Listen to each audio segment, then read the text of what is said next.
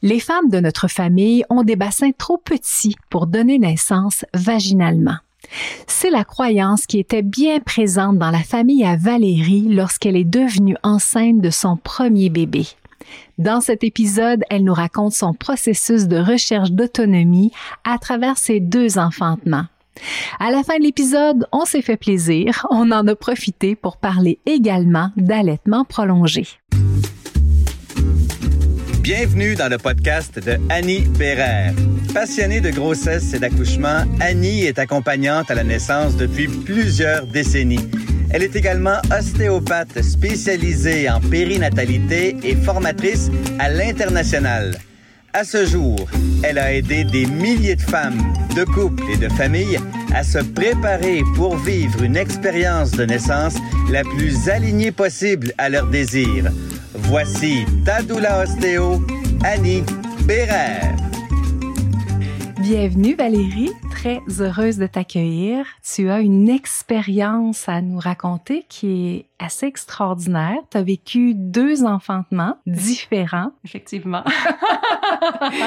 Et ça fait partie de la richesse du partage que tu vas venir nous faire aujourd'hui parce que tu as dû, lors de la naissance de ton premier bébé, faire des concessions, trouver ton chemin dans un lieu, dans un espace qui était peut-être pas exactement celui que tu aurais voulu. Après, pour ton deuxième, il y a complètement autre chose qui s'est ouvert à toi. Exactement, exactement. Raconte-nous. Ben, D'abord, bonjour, merci de m'inviter. Euh, ça me fait vraiment plaisir de partager mon expérience. Fait que oui, effectivement, ma première grossesse, j'étais aux études, arrivé un peu comme une belle surprise. Mon conjoint de l'époque avait un stage, fait que là, on avait déjà planifié de déménager, puis on était établi aussi à Montréal. Fait qu'en tout cas, ça a fait beaucoup de changements dans la matière. Au départ, j'avais envisagé avoir un suivi sage-femme à Montréal, puis là, comme le déménagement était imminent, mais là, finalement, euh, j'ai accepter le fait que ça allait être différent de ce que j'avais prévu. Dans le fond, c'est ça, je savais déjà la physionomie de l'accouchement, puis euh, ce que peut créer la cascade d'intervention, puis tout ça, c'était comme déjà acquis en moi. J'avais déjà des appréhensions à ce que ça se passe autrement, mais en même temps, je me disais, en ayant ces, euh, apprentissages-là en moi, ben j'allais peut-être pouvoir influencer mon environnement, peu importe comment il allait être. Alors voilà, j'ai déménagé euh, super enceinte de six mois dans une tempête de neige vers cette île, parce que c'est comme ça qu'il fallait que ça soit à ce moment-là, dans le fond. J'ai poursuivi mon suivi de grossesse avec euh, une obstétricienne à cette île. Puis voilà, je pense que elle avait jamais vu euh, quelqu'un qui était aussi euh, informé de façon alternative sur la grossesse, fait qu'elle avait jamais vu un plan de naissance comme euh, celui que je lui amenais. Ça a été surprise aussi que chacun des points que j'amenais, j'avais une raison pour laquelle je voulais pas telle et telle intervention. Puis je voyais aussi le, la résistance du personnel à certaines choses que je demandais. Fait que là, plus les semaines avançaient, plus ma grossesse avançait, il y avait une partie de moi qui me questionnait à savoir si c'était envisageable de faire une naissance à la maison non assistée. Tu sais, mais en même temps, je veux dire, ça, ça fait ressortir aussi toutes sortes de peurs parce que c'était ma première grossesse, j'avais jamais vécu ça. Mon chum de l'époque non plus, il avait jamais vécu ça. On habitait à, c'était 30 minutes, mais avec l'hiver, ça pouvait être 45 minutes de l'hôpital, tu sais, fait qu'il y avait aussi les, les risques qui étaient associés à ça. Puis là, j'en parlais à ma famille. Ma famille, ma mère est euh, infirmière au bloc opératoire. Fait qu'elle, elle voit tous les pires accouchements qui finissent en urgence. Puis elle, elle a elle-même accouché par césarienne parce que sa première, il y avait eu des complications qui auraient peut-être pu être euh, fluidifiées avec une approche alternative, mais en tout cas, à l'époque, en 1984, pour ma sœur, ça avait pas été possible, fait qu'elle avait terminé en césarienne. Puis à l'époque, quand elle avait eu une césarienne, les deux autres enfants, c'était par césarienne aussi. Puis elle s'était fait dire par un médecin que c'est parce qu'elle avait le bassin pas assez large. fait que tu sais, il y avait beaucoup d'appréhension dans ma famille. Tu sais, elle me disait, ah, t'as jamais eu d'enfant? Puis là, ma sœur, elle avait eu ses trois enfants aussi par césarienne. Fait que là, dans le fond, il y avait comme une croyance que nous, les femmes dans ma famille, on pouvait pas accoucher normalement. Notre bassin était pas assez large. Puis y avait quelque chose qui bloquait. Mais moi, en dedans de moi, j'avais vraiment le sentiment que ça, c'était leur expérience, puis que moi, ben, j'avais l'impression que je pouvais faire ça naturellement. J'avais cette confiance-là en mon corps. Fait que j'ai été en, en, dialogue comme ça avec mes parents pendant un bout de temps, juste pour euh, aussi faire réaliser à ma mère qu'elle elle côtoyait les pires expériences. Puis oui, ces expériences-là existent, mais aussi parfois, ils sont aussi provoqués par justement toutes les interventions qu'on induit, que peut-être qu'il n'y aurait pas eu toutes ces césariennes-là aussi. Tu sais, il, il y, a, aussi la préparation à la naissance. C'est pour une femme, c'est tellement intimidant de faire face à cette intensité-là du corps qu'on n'a jamais goûté. On est tellement dans un inconnu intense. Tu sais, la préparation, c'est vraiment une des motivations pour laquelle je suis là aujourd'hui. Je pense que, tu sais, moi, je suis dans la trentaine. Beaucoup de nos mamans ont accouché par césarienne, fait qu'ils peuvent pas nous transmettre ça. Comment qu'on vit ça, un accouchement? Comment qu'on plonge dans cette intensité-là, tu sais? Comment qu'on fait confiance euh, au corps? Comment qu'on se dilate là-dedans? J'ai eu euh, ces semaines-là d'échange avec ma maman, toujours euh, dans l'optique de peut-être accoucher à la maison où on habitait, qui était sur le bord de la mer, mais à 30-40 minutes de route de l'hôpital. Après avoir bien évalué ça, finalement, on s'est dit, ah, on pourrait peut-être faire quelque chose d'hybride. Fait qu'on s'est dit, si on, on fait une grosse partie du travail plutôt à la maison de mes parents qui est dans la ville. Puis, euh, tout dépendant de comment ça va, tu sais, peut-être que tu pourrais accoucher à la maison sans assistance ou peut-être que tu pourrais transférer dernière minute si tu sens que tu en as besoin. Avec beaucoup d'argumentation, l'obstétricienne a accepté de poursuivre en grossesse prolongée. Normalement, il provoque toutes les femmes à 40 semaines. Puis là, dans le 40 semaines? Ben, 40, tu sais, à la fin de 40 semaines, là, ça devient stressant, là. 40 semaines et 5 jours, normalement. Oh il commence... Moi, j'ai essayé d'argumenter. J'ai dit que tout est lent en moi. Mon, ma pulsation cardiaque est lente, mon, ma pression est basse, mon cycle menstruel à l'époque était de 35 à 38 jours. Fait que là, finalement, on dit, OK, là, je vais te laisser aller jusqu'à 41 semaines et quelques jours. Je pense que mon corps voudrait être enceinte euh, plus que 42 semaines. Puis je pense que ça aurait été très bien comme ça. Puis euh, pour avoir parlé avec des sages-femmes, je pense que dans d'autres cultures, on laisse aller euh, le processus plus longtemps. Ici, au niveau culturel, c'est vraiment quelque chose qui est très, très établi. Là. Et mm. ce qui est assez fascinant, c'est que les règles sont différentes d'un hôpital à l'autre. C'est-à-dire que là, tu l'as nommé, bon, dans l'hôpital où tu étais, c'était quelques jours passés 40 semaines. Il y a d'autres hôpitaux qui vont nous laisser jusqu'à 41, d'autres 41 et 2, 7. En maison de naissance, tu peux aller jusqu'à 42, je me dis là, à un moment donné, il y a quelque chose qui fonctionne pas, là. Ben parce qu'il y a tellement de femmes qui sont provoquées. À un moment ben donné, peut-être qu'on peut se questionner est-ce que le cycle naturel serait pas plutôt euh, autour de 42, 43, tu sais? Absolument. Et là, finalement, est-ce que tu as eu une induction? Oui, c'est ça. J'ai eu un stripping. Euh, ça n'a pas fonctionné. Après ça, j'ai eu un autre euh, stripping où elle a vraiment fait un bon décollement des membranes. Et puis là, le travail a débuté euh, comme 10-12 heures après. Là, j'étais sur le ballon. On avait un gros chien à l'époque. C'est tellement fascinant comment les animaux ressentent qu'est-ce qui se passe là. Tu sais, dès le début des contractions, il était tout prêt. Il mettait sa patte avec tellement de bienveillance alors que c'était un, une espèce de chien de plus de 100 livres, tu sais. en tout cas, puis là, tranquillement, je sens que ça, ça avance, les contractions s'intensifient. Ayant jamais vécu ça, là, à un moment donné, je trouvais que ça semblait vraiment rapprocher les contractions, ça me semblait intense. C'est que là, on est allé à l'hôpital. Puis, euh, dans le fond, pour qu'ils nous gardent à l'hôpital, il fallait dilater à 4 cm et plus. Puis là, j'étais à 3 cm. Classique. c'est ça, fait qu'il a fallu retourner à la maison. Puis, en tout cas, toutes les femmes qui ont déjà accouché le savent, faire de la voiture, quand t'as des contractions, c'est comme J'étais comme, voyons donc, pour un centimètre, gardez-moi donc, non?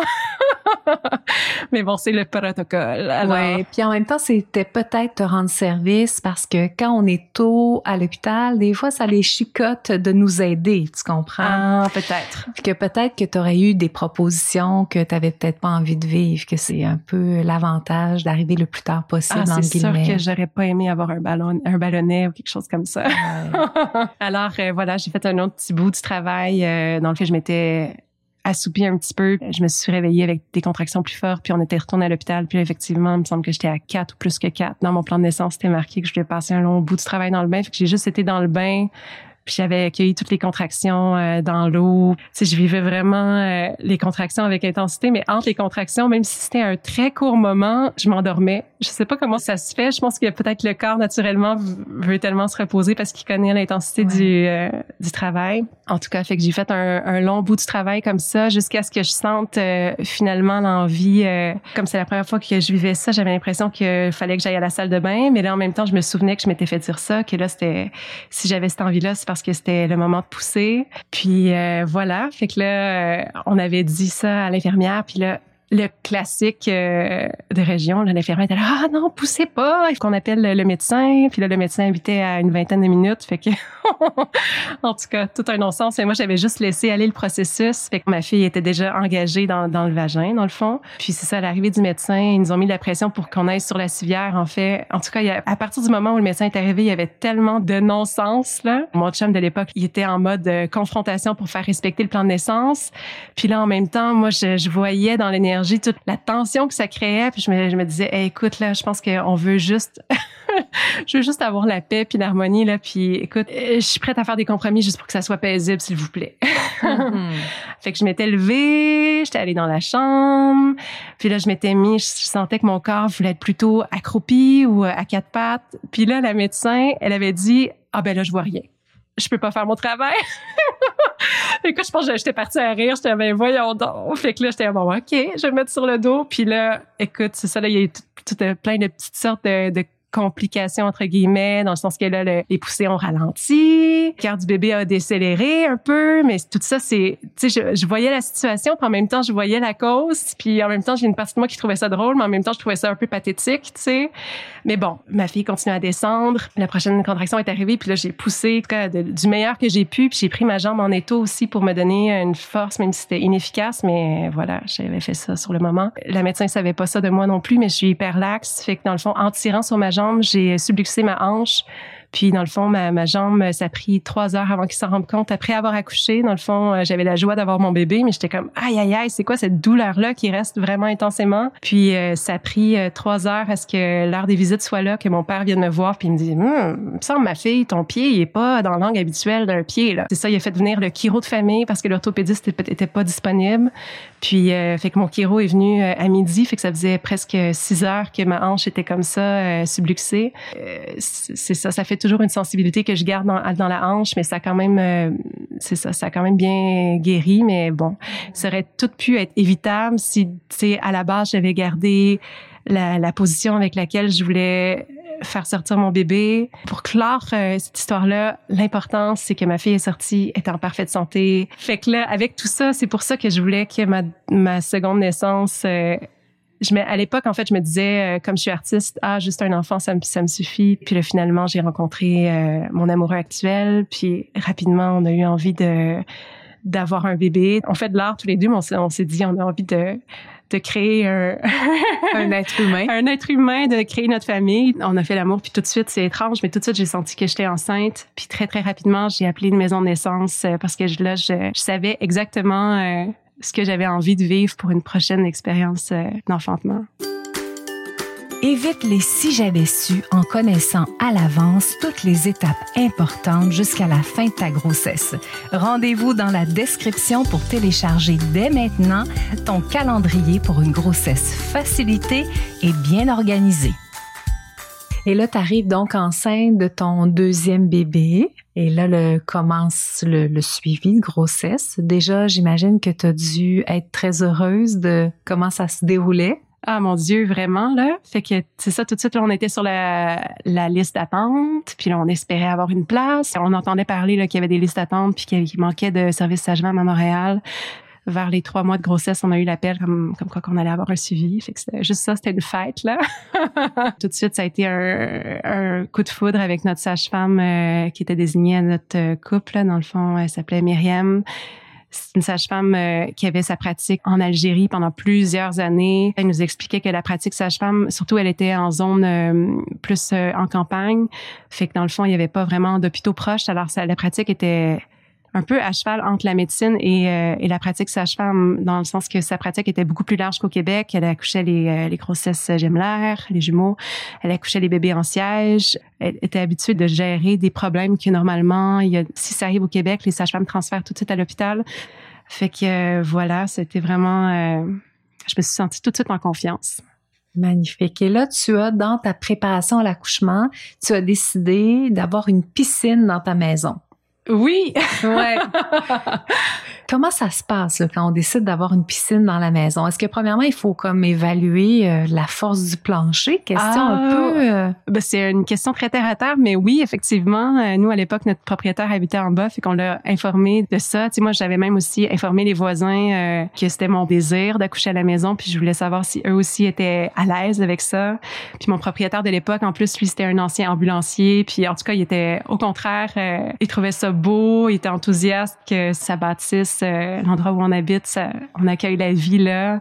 Fait que oui, on a été on a été très bien reçus par le voisinage puis il m'a confirmé que le plancher était bien solide. Fait que là après ça on s'est euh, demandé bon, OK, où, est-ce qu'on trouve ça maintenant une piscine euh, d'accouchement? Qu'on a regardé si c'était avantageux de de l'acheter, l'acheter usagé. Finalement, on a trouvé un endroit en Ontario qui louait des piscines d'accouchement. Fait que ça a été notre choix pour ça. À partir du moment où le travail commence, comment s'est passée cette naissance-là qui ressemblait beaucoup plus Oui. à toi, à qui tu es, à ce que tu désirais? Ah ah. Pour la, la, la deuxième naissance, euh, ben encore une fois, comme je disais, je pense que mon corps aurait une gestation plus longue que la moyenne, fait que euh, même si le processus, euh, on accepte les, les sages-femmes poursuivent l'accouchement euh, jusqu'à 42 semaines, ils m'ont bien expliqué qu'au-delà de 42 semaines, dans le fond, leur pratique se termine là, fait que j'aurais accouché à l'hôpital, c'est c'est une chose que je voulais pas, donc j'ai euh, accepté d'avoir un stripping à 41 semaines. Puis euh, parallèlement à ça, j'avais aussi des euh, stimulations en acupuncture, puis j'avais euh, des traitements aux deux jours que je pense qui ont vraiment aidé à ramollir le col puis démarrer le travail. Et voilà, dans le fond, la journée euh, de euh, déclenchement avec les sages-femmes, c'est vraiment efficace. Là, ils ont tout un protocole euh, bien établi. Ils font un stripping. Après ça, plug sur le tire-lait pendant comme cinq heures. Puis là, j'avais eu droit en plus au... Il fallait vraiment que ça se passe dans mon cas parce que c'était 41 semaines et 5 jours, quelque chose comme ça. Fait que c'était vraiment comme la limite, là. fait qu'ils m'ont donné aussi du... euh, le fameux castor oil. Ouais. en tout cas, fait que euh, c'est ça dans le fond, ça crée un, un- des contractions mécaniques, mais mais bon, ça a été intense, mais ça a vraiment bien fonctionné. Fait que j'ai passé à la maison de naissance cinq heures sur le tire-lait, puis là, à partir du moment où le hum, bouchon muqueux est, est sorti là, dans le fond, la sage m'a dit mais là c'est le moment si tu veux aller à la maison. euh. alors on on s'est déplacé, puis euh, en fait c'est ça, j'ai oublié de te, mentionner. Malgré la COVID, on a réussi à négocier que mon frère qui est euh, chiropraticien puis sa femme elle soit là. Alors il était présent. C'est eux qui seront occupés de toute la logistique, de gonfler la piscine, de remplir la piscine, de m'amener des compresses d'eau chaude, d'eau froide, de m'amener de l'eau, de me faire les, les fameux points de pression dans le sacrum. Écoute, j'avais un service professionnel 5 étoiles. Je me sentais tellement avec un dream team, là. au début, on avait continué le tire-lait, alors euh, j'ai des photos de moi sur le ballon. Puis mon frère me fait les points de pression dans le dos. Sa, copine est, là, elle tient le tire-lait pendant que je bois de l'eau, tu sais. C'est quasiment Cléopâtre version accouchement, non? en tout cas, fait que ça, on a continué la, la stimulation comme ça. Alors, euh, à un moment donné, ça a vraiment bien démarré, des contractions efficaces. À, partir de ce moment-là, j'ai juste embarqué dans la piscine qui était dans la cuisine. Puis on a tamisé les lumières, euh, on a mis des chandelles, de la musique douce. Dans le fond, la grosse partie du travail actif, mon chum était dans la piscine avec moi, on se faisait des câlins, j'accueillais les contractions doucement. Avec, je fais de la musique euh, dans la vie, chanteuse, puis dans le fond, ça me disait juste de faire des espèces de longs sons filés avec le, la contraction. Puis c'est comme si le son de ma voix était comme une planche sur une vague, tu sais. Puis je, je sentais que de la laisser arriver, venir, ça s'intensifiait, puis là, ça s'intensifiait, puis ça se dissipait. Puis après ça, je reprenais mon souffle, il y avait un moment de calme. Puis de plonger dedans, dans cette intensité-là, une seconde fois, on dirait que je connaissais le chemin pour euh, m'expandre d'une certaine façon, me dilater dans cette intensité-là qu'au début, quand on connaît ça la première fois, on a juste tendance à se crisper parce qu'on n'est pas habitué de se dilater dans cette dans cette, dans cette douleur-là, il faut le dire, tu sais. Le corps travaille fort pour ouvrir, pour pousser le bébé, tu sais. Fait que, en fait, j'ai compris plus mon rôle d'accompagnement avec mon corps qui est de laisser faire son travail puis de pas obstruer le travail qui veut se faire puis plutôt lui laisser toute la place. Fait que là, je raconte vraiment de façon zen. C'est sûr que de m'entendre sur le moment, les, les, le son de ma voix était plutôt intense à certains moments, mais tout ça, ça fait partie. Euh, je pense qu'il faut embrasser aussi cette intensité-là. Puis dans la voix, c'est sûr qu'on entend l'intensité aussi. mais même pas que dans la voix. Il y a quelque chose même physiquement, dans les postures, dans. Oui. C'est quelque chose de très actif, même si on est dans le lâcher prise. Ah oui, il y a une force qui s'exprime justement. Tu sais, la douleur, dans le fond, si t'es en, comment dire, en, euh, oui, en combat face au travail qui se fait dans ton corps, mais ben, tu perçois toutes les contractions qui sont là comme douleur. Mais si tu te fonds dans ce processus-là, tout à coup, la perspective se changeait plutôt que subir le mouvement que le corps fait de sortir le bébé, mais c'est comme si tu l'embrassais, tu es dans l'intensité plutôt qu'être dans la douleur, mettons. Je sais pas si mm-hmm. c'est clair euh, la façon que je t'exprime. absolument. Mm. Absolument. À quelque part, c'est ça, on n'est pas dans je subis ce qui est en train de se faire, c'est qu'il y a une très, très grande intensité, puis je me marie avec cette intensité-là. Oui, exactement. Dans le fond, dans la cuisine, là, on était juste vraiment en petit cocon familial. Il y avait moi puis mon, mon amoureux dans la piscine. Puis là, autour, il y avait mon frère puis sa copine qui était très discret, qui faisait juste me demander si j'avais un besoin, ajuster la musique c'était vraiment très tranquille. Puis c'était tellement précieux ce moment-là. Puis les sages-femmes, on en avait parlé, que je voulais vraiment ce petit noyau-là, de faire ça vraiment en famille, en petit cocon. Fait que ma sage-femme, elle me disait, écoute, il n'y a pas de problème. Moi, je vais rester dans le salon. Tu sais, le salon est à l'autre bout de l'appartement tu vas voir, moi, juste avec le son, je sais déjà où est rendu le travail. Alors là, juste à entendre les sons de ma voix, elle disait, hum, tu sais, des fois, euh, Maud Amélia, qui est, qui est doula, la copine de mon frère, elle allait voir, elle était comme, est-ce que tu veux faire un toucher ou quelque chose, tu sais, parce qu'elle, euh, c'est ce qu'elle est habituée de voir des sages-femmes, puis t'es là, ah non, avec le son, je pense qu'elle est rendue à tant de centimètres. Son aise puis sa détente nous détendait aussi dans le processus, puis facilitait le processus. Elle avait une stagiaire qu'elle envoyait, je sais pas au combien de minutes, juste prendre le pouls du bébé, parce que ça faisait partie de son développement aussi, puis c'est important de le faire aussi, mais c'était vraiment les seules interventions qu'on avait. Puis là, sur un certain ça s'est intensifié.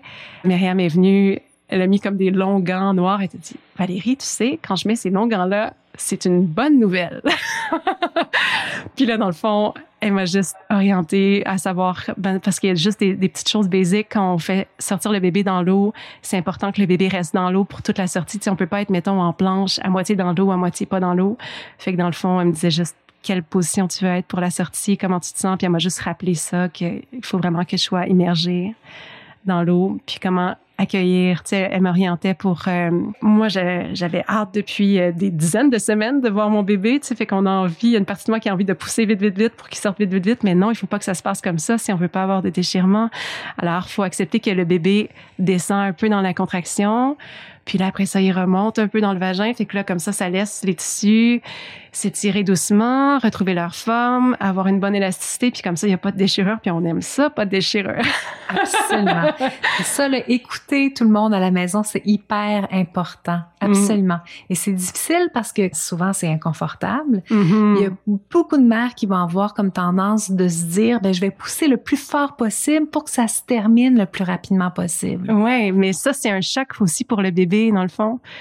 En tout cas, fait que euh, c'est ça, j'ai, vraiment embrassé cette, euh, ce mouvement-là de, de va-et-vient, que le bébé descend un peu, il remonte un peu, il descend un peu, il remonte un peu, puis là, jusqu'à le Ring of Fire, ce fameux bout-là où, oh mon Dieu, tu sais, j'ai senti, j'étais, oh mon Dieu, elle est frisée! j'ai que senti, tu as mis ta main sur sa... C'est ça, exactement, j'ai senti euh, ses, ses cheveux, puis là, c'est, c'est impressionnant parce qu'après ça, mon frère filmait, fait que j'ai vu le vidéo, c'est impressionnant comment sais, dans le fond, euh, toute la, la vulve, le vagin se déploie pour laisser sortir un peu la tête du bébé. Puis là, hop, la, la contraction dissipe, le bébé re-rentre dans le vagin. Puis là, il y a ce moment de temps mort-là, que là, tu sais que la prochaine fois, probablement que la tête va sortir. C'est tellement magique, tu sais. Puis là, c'est ça, Myriam me rappelait bien de, OK, là, Valérie, vraiment, essaie de retrouver ton point zéro, de te calmer, euh, tu sais, de retrouver un calme vraiment plan, à l'intérieur de toi, tu sais, alors qu'il y a toutes ces émotions-là de hâte. Et puis là, la contraction arrive, tu laisses, c'est ça, laisser la contraction faire son travail, ça aussi, c'est, euh, on a tellement tendance à vouloir accompagner, puis euh, pousser, puis c'est pas toujours nécessaire de pousser non plus. En tout cas, fait que là, le, le travail se fait, la contraction fait son travail, j'accompagne un petit peu, puis là, hop, la tête sort. C'est ça, là, elle nous disait bien de accepter ce moment de calme-là, de retour, puis là, de laisser Florence, ma fille, tourner sa tête tout seule. Puis euh, c'est tellement impressionnant. Là, on la regardait dans la piscine, l'eau était claire, mais moi, j'ai pas vu parce que mon angle de vue ne permettait pas, mais je l'ai vu dans les vidéos après. Tout doucement, elle tourne sa tête. C'est, c'est fou, on a l'impression quand on accouche à l'hôpital que le bébé, euh, il est pas capable de bouger ou... Euh, mais wow, tu sais, toute serrée dans le vagin, puis pourtant réussi à tourner sa tête pour son corps sait comment sortir finalement c'est tellement impressionnant, la nature, là, c'est, fascinant. Fait que voilà, elle a tourné sa tête, puis là, merci aux sages-femmes de savoir ces techniques-là. Dans le fond, pour la sortie finale, il y a une façon de placer euh, leurs mains qui font juste protéger toute la zone du clitoris de, de la femme, qui fait qu'il n'y a pas de déchirure possible dans ce coin-là. En tout cas, c'est merci aux sages-femmes. en tout cas, fait que là, la dernière sortie, c'est impressionnant aussi cette poussée-là parce que le bébé sort comme si euh, ça avait été euh, vraiment facile tout à coup, comme un petit savon. Non, la dernière sortie, c'est comme fait que là, Flo euh, est dans l'eau, puis voilà, je, là c'est vraiment l'animal en moi qui fait juste attraper mon bébé. Je la mets sur mon sur ma poitrine. Elle tout de suite, elle lève sa tête, puis elle entend la voix de son papa, puis elle se lève vers lui, puis elle la regarde. C'est, c'est tellement magique. La blonde de mon frère, elle a réussi à prendre cette photo-là de ce moment-là.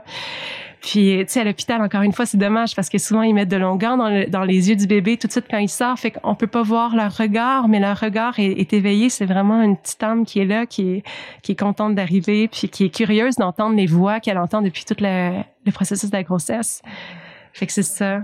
Il y a de plus en plus d'hôpitaux qui arrêtent de mettre cet onguent-là en prophylaxie, c'est-à-dire au cas où. Hein, hmm. que donc, il faut que vous vous renseigniez pour savoir si ce protocole-là qui est désuet est encore euh, proposé à l'endroit où vous allez donner naissance parce que les recommandations de l'Association canadienne de pédiatrie nous dit de ne pas le faire au cas où et seulement d'en donner aux enfants qui vont présenter des problématiques dans les premières semaines. Donc, renseignez-vous parce que ce que Valérie vous dit, c'est important. Un bébé, dans les premières minutes, premières heures de vie, est beaucoup à la recherche du regard et beaucoup à la recherche de contact parce que là, il vient d'arriver dans un endroit qu'il connaît pas. Il ne reconnaît pas les gens, évidemment, parce qu'il n'a pas eu la chance de nous voir avant.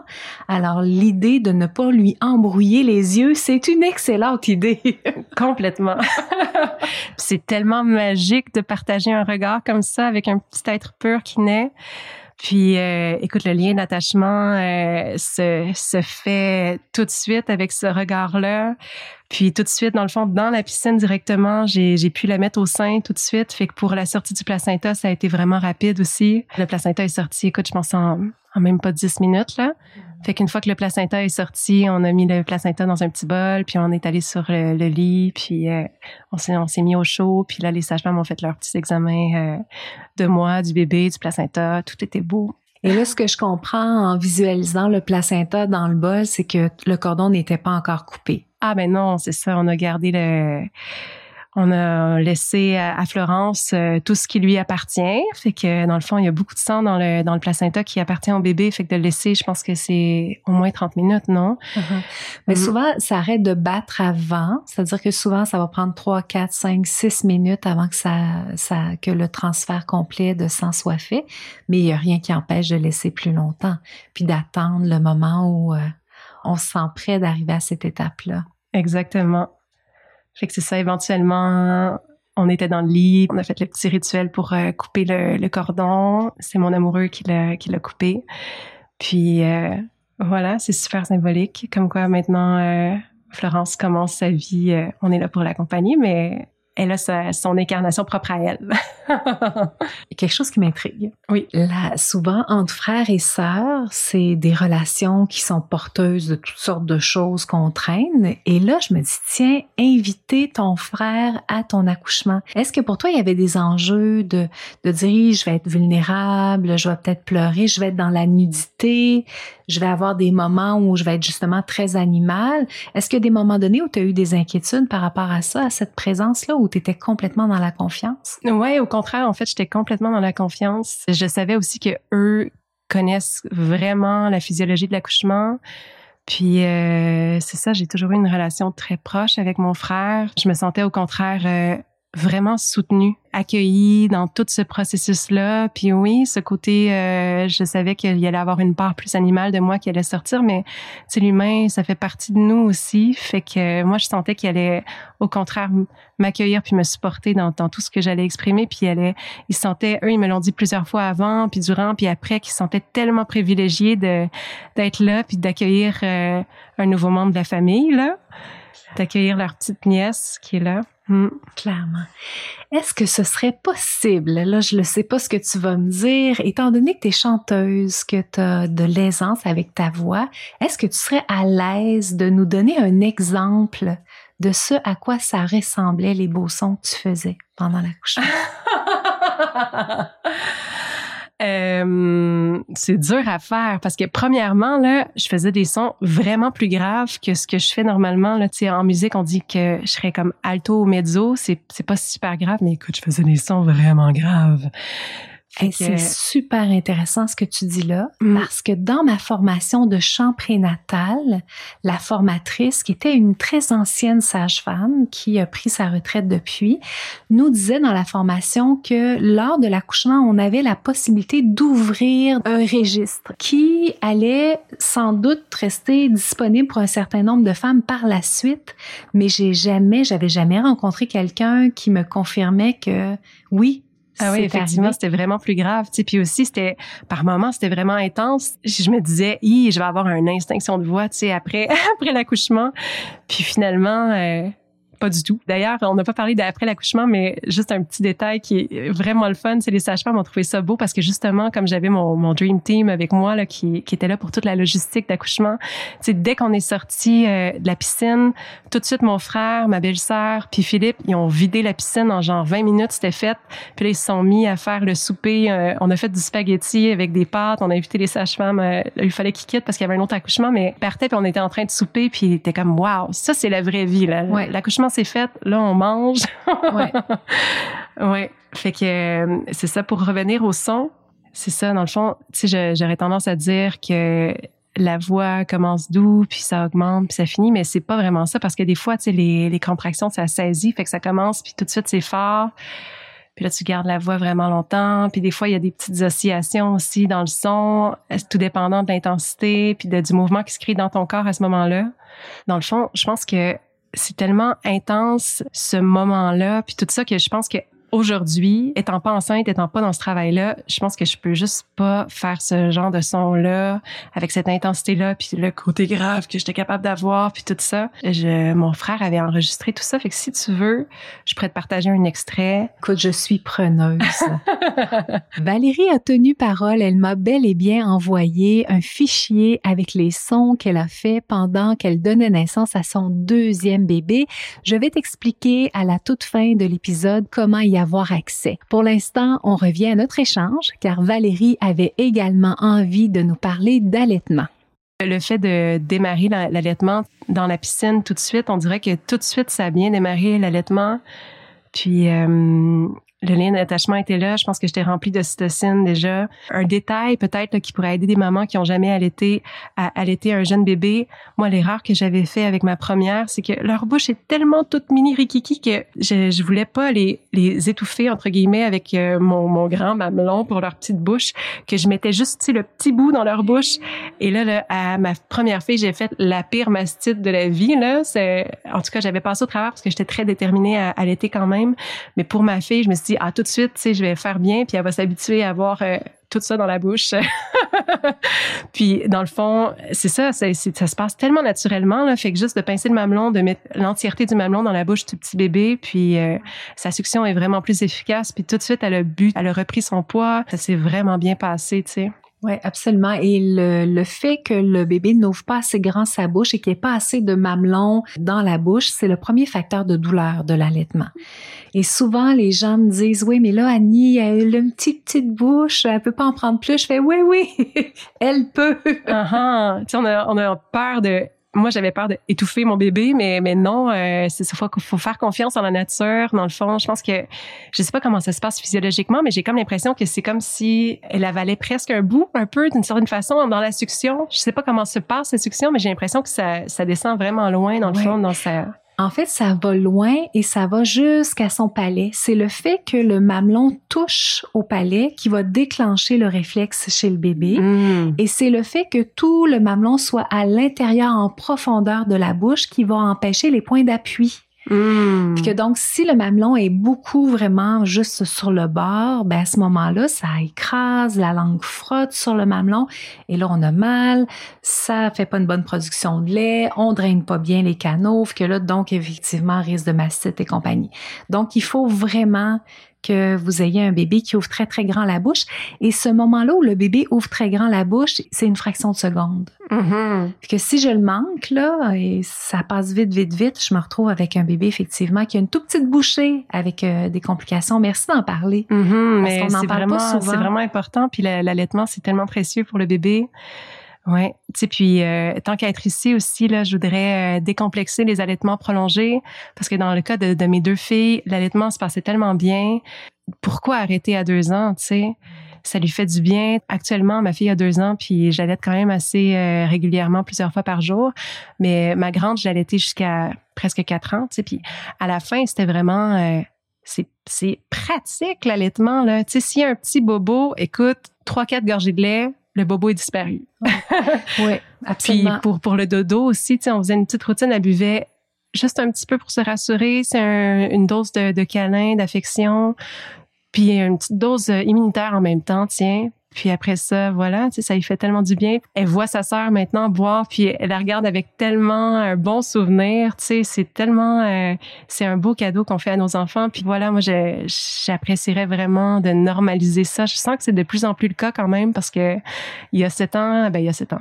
Il y a cinq ans, mettons déjà, quand j'allaitais ma grande de, de trois ans et demi, quatre ans, tu sais, j'avais beaucoup de regards ou de commentaires. Ben voyons, elle est bien trop grande pour boire, tu sais, alors que on peut se questionner même en tant qu'humain. Écoute, on consomme des produits laitiers de vache, qu'on fait le choix de boire des produits laitiers d'un autre animal. Pourquoi ça serait mal de permettre à un enfant de boire du lait maternel qui est parfaitement adapté pour son système plus longtemps, tu sais, aussi longtemps qu'il a besoin? Oui, et ce que je trouve très intéressant au niveau affectif, il y a d'autres euh, d'autres avantages que tu viens de nommer, mais au niveau affectif, l'allaitement prolongé, c'est que ça permet à l'enfant de s'autoréguler en fonction de son propre besoin à lui.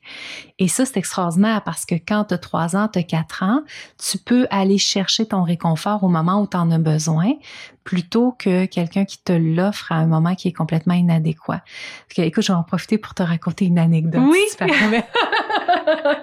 j'ai allaité en tandem, j'ai allaité euh, prolongé, mais en- il y a longtemps, là, mes enfants ils sont grands, moi je suis grand-maman. Donc, le regard des autres était compliqué à gérer. En plus, j'habitais en région, dans le Bas-Saint-Laurent, dans un tout petit village où j'étais un peu l'étrange. hein. C'était, ah oui, c'est la madame bizarre. Ce qui est bizarre dans certains petits villages, c'est que même quand ça fait plusieurs années que tu habites là, tu es toujours un peu, ben pas un peu, tu es toujours un considéré comme l'étrangère. Même si ça fait huit ans que tu es là, t'es pas du coin, tu sais. Et au moment où mon troisième fils a eu un petit peu plus d'un an et donc mon deuxième un petit peu plus de trois ans, ils étaient tous les deux allaités, et j'ai eu une pneumonie. Et là, tu vas me dire, mais où tu t'en vas avec ça? Écoute bien l'affaire. J'ai une pneumonie qui est pas diagnostiquée lors d'une première visite à l'hôpital. Alors, ils me font toutes sortes de tests, ils trouvent pas ce que j'ai, ils partent sur une piste quelque chose au niveau du ventre, finalement, c'est pas là pas tout que ça se passe. Mais moi, écoute, je suis pas médecin, que je le sais pas, je retourne chez moi. Les jours passent, je deviens de plus en plus faible. Là, mes amis me disent, écoute, Annie, il faut que tu retournes à l'hôpital. Puis moi, je me dis, ben, je viens d'y aller, ils ont pas trouvé. Mais là, les jours passent, puis ça devient de plus en plus compliqué. Finalement, il y a une de mes amies qui arrive un matin à la maison. Je suis assise par terre avec mon chum, puis on pleure tous les deux. Écoute, ça me rend émotive parce que là, Ah je fais comme là. Je me souviens que mon chum retournait travailler parce qu'il était en vacances et je voyais pas comment j'allais pouvoir gérer la maison. J'étais même pas capable de monter les marches, là, tellement que j'étais rendue faible. J'arrive à l'hôpital avec mon ami qui dit au médecin, écoute, euh, là, ça n'a pas de bon sens, il faut que tu trouves. Finalement, j'ai une pneumonie, mais qui est rendue à un état assez grave au point où ils veulent me transférer à Québec. Il là là. Sauf que moi, j'ai deux enfants à l'été, là. Fait que là, je suis sur une petite civière dans, dans l'urgence qui est séparée avec euh, des petits rideaux tout petits, donc pas vraiment d'intimité. Et là, je dis à mon chum, amène-moi les enfants parce qu'il faut au moins que je les allaite avant que je quitte. Alors là, il débarque avec mon petit gars de un an passé et mon petit gars de trois ans passé. Je suis assise sur ma civière à l'urgence. sur l'oxygène. Là là! en train d'allaiter mes enfants. écoute, c'était, je me souviens encore du regard des gens qui devaient se dire, complètement folle. Parce que là, on recule, là, on recule en, dans les années 2000. Hmm. C'est dans les années 2000, elle était un enfant de 3 ans, 4 ans. Il y en a qui le faisaient, j'étais pas toute seule, mes amis le faisaient aussi, mais c'était quelque chose qui était beaucoup moins visible mm-hmm. que ça l'est aujourd'hui. Puis l'allaitement en tandem, on en parle plus maintenant. À l'époque, on en parlait beaucoup moins. Que je, écoute, je suis complètement, complètement ah. d'accord avec toi. Il faut, il faut que le regard change. C'est quelque chose de culturel. Complètement. C'est culturel. De la même façon que peut-être que dans ta tête, tu dis dans ta tête, voyons, accoucher à la maison, c'est dangereux. Qu'est-ce que Valérie a fait là? C'est culturel, ces croyances-là. Complètement, parce que tu sais la sage-femme euh, nous disait, dans mon cas, comme j'ai eu un accouchement physiologique, j'ai pas de facteur de risque. En fait, accoucher à l'hôpital, j'aurais ce serait plus risqué pour moi. Puis il y a des études qui le prouvent dans le fond. Tu chaque professionnel a sa place. Chaque femme doit faire son choix selon les conditions de son corps, de son accouchement.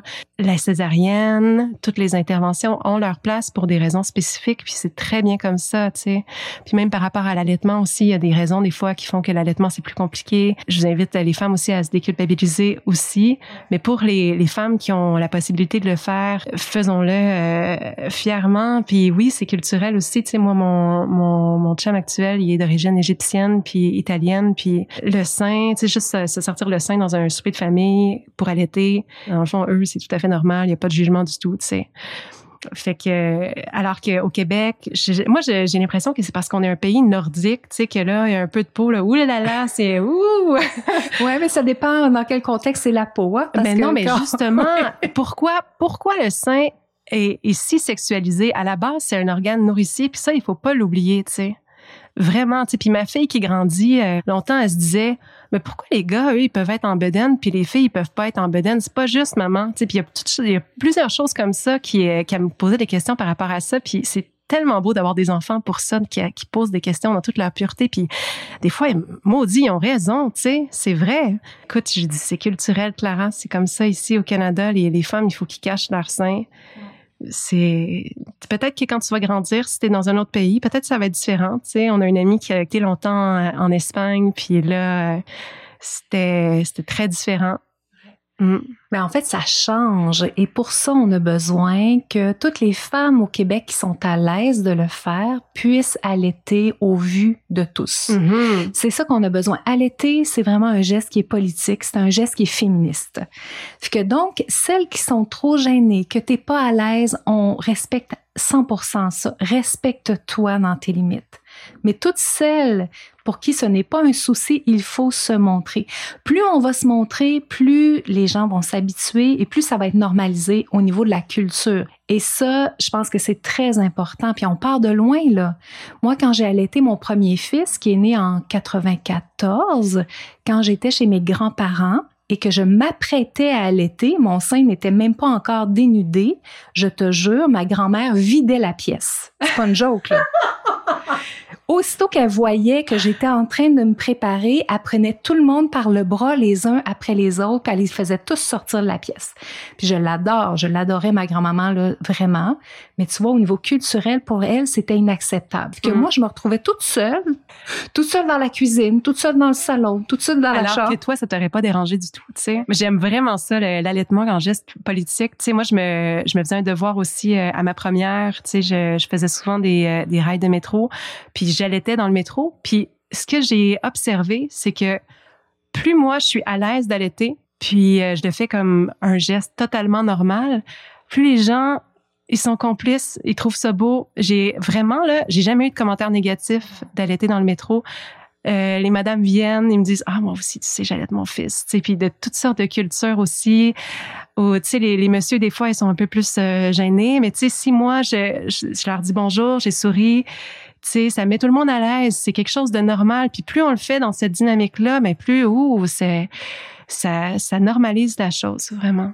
Oui, absolument. Puis c'est, c'est, c'est comme ça que ça va changer. Mm. Parce qu'en parler comme on en parle aujourd'hui, c'est hyper intéressant. Mais ce qui va vraiment faire changer les choses, c'est sur la place publique. Mm-hmm. Le fait qu'on s'autorise à être avec nos enfants, petits et grands, puis qu'on les allaite librement. Là. Oui. Merveilleux. Power! Yeah! Je te remercie vraiment beaucoup, Valérie. Ça a été extraordinaire. Ça m'a fait tellement plaisir. Vraiment, j'espère que aux auditrices et auditeurs, ça vous euh, inspire, ça vous donne confiance.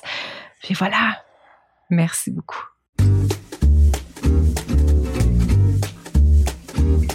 Alors là, je me suis beaucoup posé la question à savoir est-ce que j'allais inclure le fichier sonore que Valérie m'a fourni?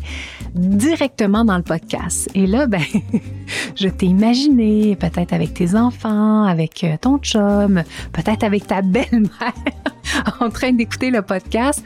Puis je me suis dit que peut-être que les sons spontanés d'accouchement tout à coup, en plein milieu du podcast, c'était peut-être pas la meilleure stratégie. Donc, ce que j'ai fait, j'ai créé dans le fond un espace dans la page qui est dédiée à l'épisode et c'est là que tu vas trouver le fichier sonore que Valérie m'a envoyé dans lequel elle fait des sons complètement fabuleux. Je te propose de prendre un moment de présence à toi, de présence à ton bébé, de te mettre des écouteurs sur la tête et de prendre le temps de t'imprégner de ces sons qui ont été enregistrés vraiment pendant l'accouchement, pendant la naissance. Je te propose aussi de pratiquer, d'explorer parce que c'est pas vrai que c'est évident pour tout le monde de faire des sons pendant l'accouchement, puis pour toutes sortes de raisons. Ça peut être une question de gêne, mais ça peut aussi être simplement une question du fait qu'on n'est pas à l'aise d'explorer avec la voix. C'est hyper intéressant, hyper important de se pratiquer, d'autant plus que la respiration pendant la grossesse est altérée par le fait que ta cage thoracique est pas exactement comme elle l'était avant. Tu n'as pas la même amplitude respiratoire, surtout sur l'expire, que tu avais avant. C'est hyper intéressant, important de pratiquer. Je te rappelle que selon moi, les sons sont la meilleure astuce, le meilleur outil pour la gestion de la douleur. Donc, c'est hyper intéressant de pouvoir vraiment être le plus à l'aise possible quand vient le jour de l'accouchement. Tu peux pratiquer à la maison de façon autonome si tu as envie que je t'accompagne dans ta pratique, si tu as envie de devenir plus à l'aise et d'être accompagné sur ce chemin-là, je t'invite à suivre avec moi les rencontres prénatales. Il y a une rencontre prénatale dans laquelle on se jette à l'eau tout le monde ensemble, moi y compris, dans laquelle on pratique vraiment les outils de gestion de la douleur et évidemment également les sons. Si tu as envie d'avoir accès à mes outils gratuits, les 11 clés pour une naissance facilitée, découvre les super pouvoirs de ton bébé dans sa première année de vie pour l'accompagner au mieux. Facile, tu peux également aller simplement dans la page de l'épisode ou aller dans la description de l'épisode. Même chose, tu trouveras aussi les liens pour pouvoir t'inscrire à ces différents événements qui sont totalement gratuits. Si tu as envie de m'aider à faire rayonner le podcast Enfanter librement sans se faire accoucher, je t'invite à aller mettre un beau 5 étoiles. Tu peux le faire sur Apple Podcast, tu peux également le faire sur Spotify. Si tu veux me rejoindre, tu peux le faire via Instagram et tu peux le faire également via courriel. Toutes les informations sont dans la page de l'épisode. Je te souhaite une magnifique semaine et je te dis à la semaine prochaine.